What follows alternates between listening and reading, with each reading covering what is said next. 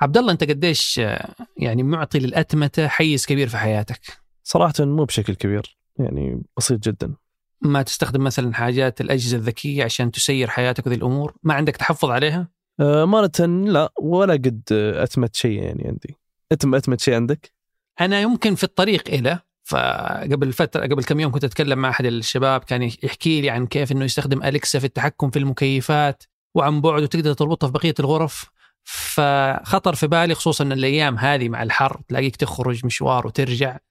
ولو إنها هي نوع من الرفاهية بس إنك فاهم تفتح جوالك وتشغل مكيف في المكتب ولا الصال عشان توصل وتلاقي القليل من البرودة. ممكن هذا اللي فاهم خطر في بالي مع إني زمان كنت ضدها أقول يا أخي يتجسسوا علي يتسمعوا فسبحان الله ساعات الواحد ممكن من أجل الراحة يتنازل عن عن يعني شوي صادق. مخاوفه. هذا بودكاست الفجر من ثمانية بودكاست فجر كل يوم. نسرد لكم في سياق الأخبار اللي تهمكم. معكم أنا ثمود بن محفوظ. وأنا عبد الله الغامدي. في الخبر الأول اليوم أثر كميات النفط الكبيرة في فنزويلا على حياة شعبها. وفي الخبر الثاني تطور جديد في مواجهة تقنيات التزييف العميق.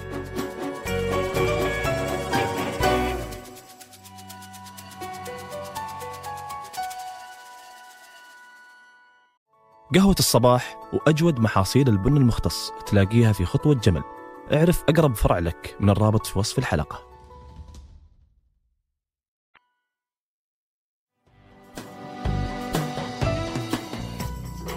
اليوم فنزويلا عندها أكبر احتياطي في النفط بالعالم ومع ذلك يعتبر اقتصادها من الأسوأ عالميا.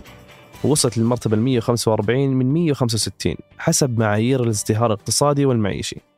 تشهد بالسنوات الأخيرة هجرة عدد كبير من شعبها اللي ما هو قادر يعيش حياة طبيعية في فنزويلا. وفي إحصاء جديد من مؤسسة النقد الدولية بس في الثمان سنين الأخيرة هاجر أكثر من 7 مليون فنزويلي لعديد من الدول أهمها أمريكا ودول أمريكا اللاتينية. كان سبب هالرقم تدهور الأوضاع الاقتصادية والمعيشية اللي وراه أكثر من سبب بس أهمهم الفساد وسوء الإدارة. إضافة إلى معاداة السلطة الحاكمة لأمريكا ونظامها الرأسمالي.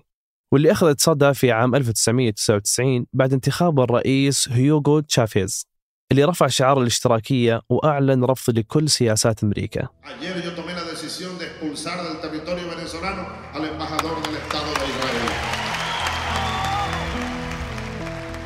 تشافيز مثل نقطة تحول في تاريخ فنزويلا اللي خلال حكمه تغيرت بالكامل. في فنزويلا قبل يوصل تشافيز للحكم كانت دولة غنية ومزدهرة لدرجة أن عدد المطاعم الفرنسية في العاصمة كاراكس كان أكبر من اللي في نيويورك. وبعد تولي تشافيز الحكم استغل ارتفاع أسعار النفط في أنه يرفع الإنفاق على قطاعات الصحة والتعليم والسكن. والهنا كل شيء كان تمام. فالسياسة الاقتصادية ساهمت في خفض التفاوت في الدخل بين المواطنين. لكن الأمور تغيرت للأسوأ مع فشل تشافيز في السيطرة على ارتفاع التضخم وانتشار الفساد تدهورت الأوضاع أكثر مع استمراره في خطابه المعارض لأمريكا واللي بسببه زادت عقوبات أمريكا اقتصادية على فنزويلا. وكل هالظروف حرمت فنزويلا من أنها تستفيد من ثروتها النفطية وزادت من الصعوبة وتكلفة التنقيب عن النفط الفنزويلي المعروف بصعوبة استخراجه. وبدل ما يكون النفط وسيلة لتنمية البلد تحول إلى نقمة في حياة الفنزويليين. فإضافة إلى تنافس الفاسدين على سرقة مدخول البلد من سوق الطاقة صار النفط يهدد حياة الفنزويليين ويهدد البيئة اللي يعيشون فيها. But times are hard, says Luis Garcia. There's no money for fertilizer or pesticides anymore, and water is scarce. So the cacao trees aren't producing as فبعض. المزارعين في شرق فنزويلا فقدوا حصادهم بسبب شعل الغاز اللي تنطلق من مصافي النفط القديمة واللي تحرق أراضيهم الزراعية أما الصيادين فيعانون من تلوث المياه بسبب تسربات النفط وعدم صيانة الأنابيب الموجودة تحت البحر وهذا تسبب في تراجع حاد في كمية الأسماك اللي يتم صيدها وبعض الصيادين يحتاجوا يغسلون الأسماك بالبنزين عشان يبعدون الزيوت اللي عليها. وكل هالمشكلات جت بعد إهمال شركة النفط المملوكة من الدولة لعمليات الصيانة واعتمادها على معدات رديئة عشان تخفض التكاليف وتصدر الحد الأدنى من الكميات الممكن إنتاجها من النفط. ورغم إنتاجها قليل من النفط مقارنة بالسابق إلا أن فنزويلا تعتبر ثالث أكثر الدول بإصدار انبعاثات الميثان للجو واللي يعتبر من أهم أسباب الاحتباس الحراري. With medicine, water, power, and fuel shortages, the virus was not the only thing Venezuelans feared. وإضافة لمشاكل الفساد وسوء الإدارة زادت العقوبات الأمريكية المأساة في فنزويلا.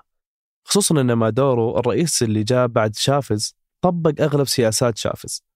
وعشان كذا فرضت عليه أمريكا عقوبات كثيرة واتهمته بالفساد واعتقال معارضيه.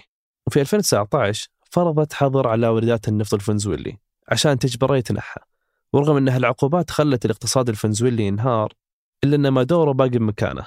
ورغم استمرار العقوبات إلا أن إدارة بايدن سمحت العام الماضي لشركة شيفرون الأمريكية باستئناف عملها في فنزويلا بشكل محدود وهو الشيء اللي ساعد جزئيا على عودة الحياة لصناعة النفط بفنزويلا. ومع ذلك باقي الشعب الفنزويلي يعاني من أوضاع معيشية صعبة. ورغم احتياط النفط الكبير لأنهم يواجهون نقص حاد في البنزين وغاز الطبخ. وأكثر من 90% منهم يعيشون تحت خط الفقر.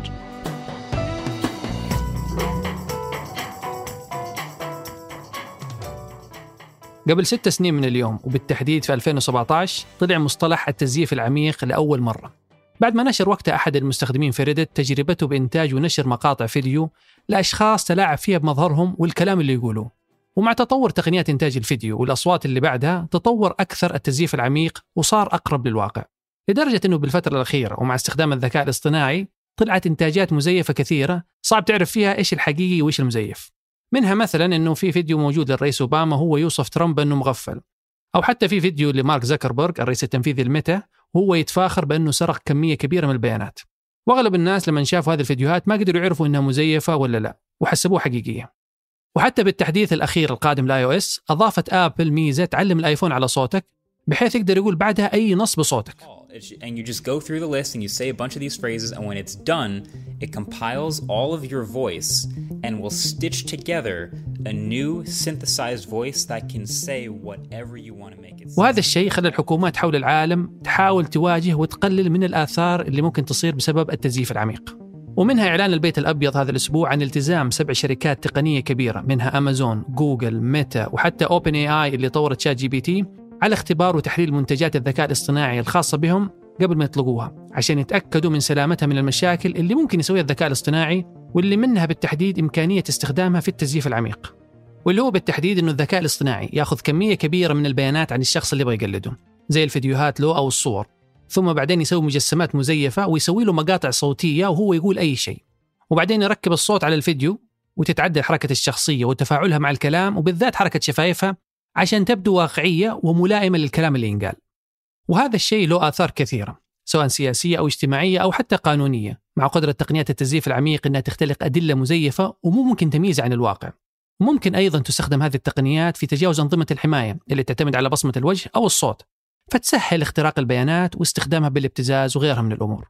ورغم أنه في حلول بشرية زي التركيز والتدقيق على حركة الرموش والعيون واللي بالعادة تكون الأصعب بالتزييف ونقطة الضعف اللي ممكن ينكشف فيها الفيديو أو الصورة المزورة لكنها ما حل مثالي مقارنة باستخدام الذكاء الاصطناعي نفسه عشان يكشف التزييف. ومع أنه حاليا فعال مع المشاهير لأنه لهم محتوى كبير على الإنترنت اللي يقدر يقارن به لكن المختصين يقولون أنه حيستمر يتطور وحيكون الحل الأفضل حتى لغير المشاهير بالفترة الجاية. وقبل ننهي الحلقة هذه أخبار على السريع. بهدف تحسين جودة إنتاج تمور العجوة وزيادة القدرة الإنتاجية أعلن صندوق الاستثمارات العامة عن تأسيس شركة تراث المدينة واللي راح تساهم في تطوير قطاع الأغذية والزراعة في السعودية وتنويع مصادر الدخل وإنتاج التمور اللي يعتبر واحد من ركاز اقتصاد القطاع الزراعي في السعودية. ففي مناطق متفرقة في السعودية في تقريبا 34 مليون نخلة كانت صادراتها في سنة 2022 أكثر من مليار و200 مليون ريال. ووصلت لأكثر من 100 دولة حول العالم. وهذه مو أول شركة يأسسها الصندوق في قطاع الأغذية فقبل كم يوم أعلن عن تأسيس شركة سواني في قطاع منتجات حليب الإبل وقبلها شركات ثانية مثل الشركة السعودية للقهوة المتخصصة في البن الخولاني وشركة تطوير منتجات الحلال والشركة السعودية للاستثمار الزراعي والإنتاج الحيواني سالك. وبعد تسع شهور تقريبا من استحواذه على تويتر يقول إيلون ماسك إنه بيغير اسم تويتر ل X عشان يكون تطبيق لكل شيء.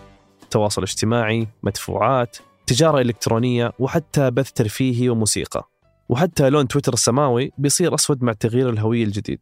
وهالحرف تحديدا له قصة طويلة ومستمرة معه. فأول شركة شارك بتأسيسها كان X.com اللي تحولت بعدين ل PayPal وباعها. أو حتى ظهوره باسم شركته في الفضاء سبيس إكس. وبتسلا أحد السيارات اللي تنتجها الشركة سماها Model X. لكن الحين بيحتاج يرجع يشتري نطاق X.com اللي تملكه شركته السابقة PayPal عشان يكون نطاق تويتر الجديد. وبعد انتظار طويل أعلنت شركة OpenAI في تغريدة يوم السبت عن إتاحة تطبيق ChatGPT للمحادثة مع الذكاء الاصطناعي على أنظمة أندرويد الأسبوع الجاي. مع إمكانية الطلب المسبق في متجر Google Play في هذه اللحظة. من يوم تم إطلاق التطبيق كان مستخدمين أندرويد يعتمدون على المتصفح للوصول ل ChatGPT أو أي من أدوات OpenAI بخلاف مستخدمين نظام iOS اللي صار لهم تطبيق خاص بالخدمة. والمتوقع أن يكون التطبيق في أندرويد بنفس الكفاءة الموجودة في iOS من ناحية القدرة على مزامنة الدردشات وغيره وفي إسرائيل نصف مليون إسرائيلي يملؤون الشوارع في احتجاجات كبرى ضد التصويت النهائي على قانون التعديلات القضائية. المقترح من رئيس الوزراء بنيامين نتنياهو. وبنفس الوقت أعلن عشر آلاف جندي احتياطي في الجيش الإسرائيلي رفضهم تأدية الخدمة العسكرية إذا أقرت التعديلات. باختصار فكرة القانون ترجع إلى سنة 2022 بعد استلام نتنياهو السلطة وإيقاة المحكمة العليا حليفة رئيس حزب شاس اليمين المتطرف من منصبه كوزير الداخلية والصحة بعد قضايا فساد وتهرب ضريبي. بعدها طالبت حكومة نتنياهو بإجراء تعديلات على سلطة القضاء وخاصة المحكمة العليا والحد من تدخلاتها في تشريعات الكنست وتمكين الحكومة من تعيين القضاء وإلغاء تدخلها في الأوامر التنفيذية. وهالشيء يعتبره كثير من الإسرائيليين تقويض للديمقراطية. وإعطاء الحصانة الكاملة لرئيس الوزراء من قضايا الرشوة والاحتيال المتهم فيها. واللي أكد هالشيء استطلاع يقول أن 66% من المواطنين معارضين للتعديلات القضائية اللي يحاول يسويها نتنياهو. ويشوفون أن المحكمة العليا بس مفترض عندها سلطة إلغاء القوانين.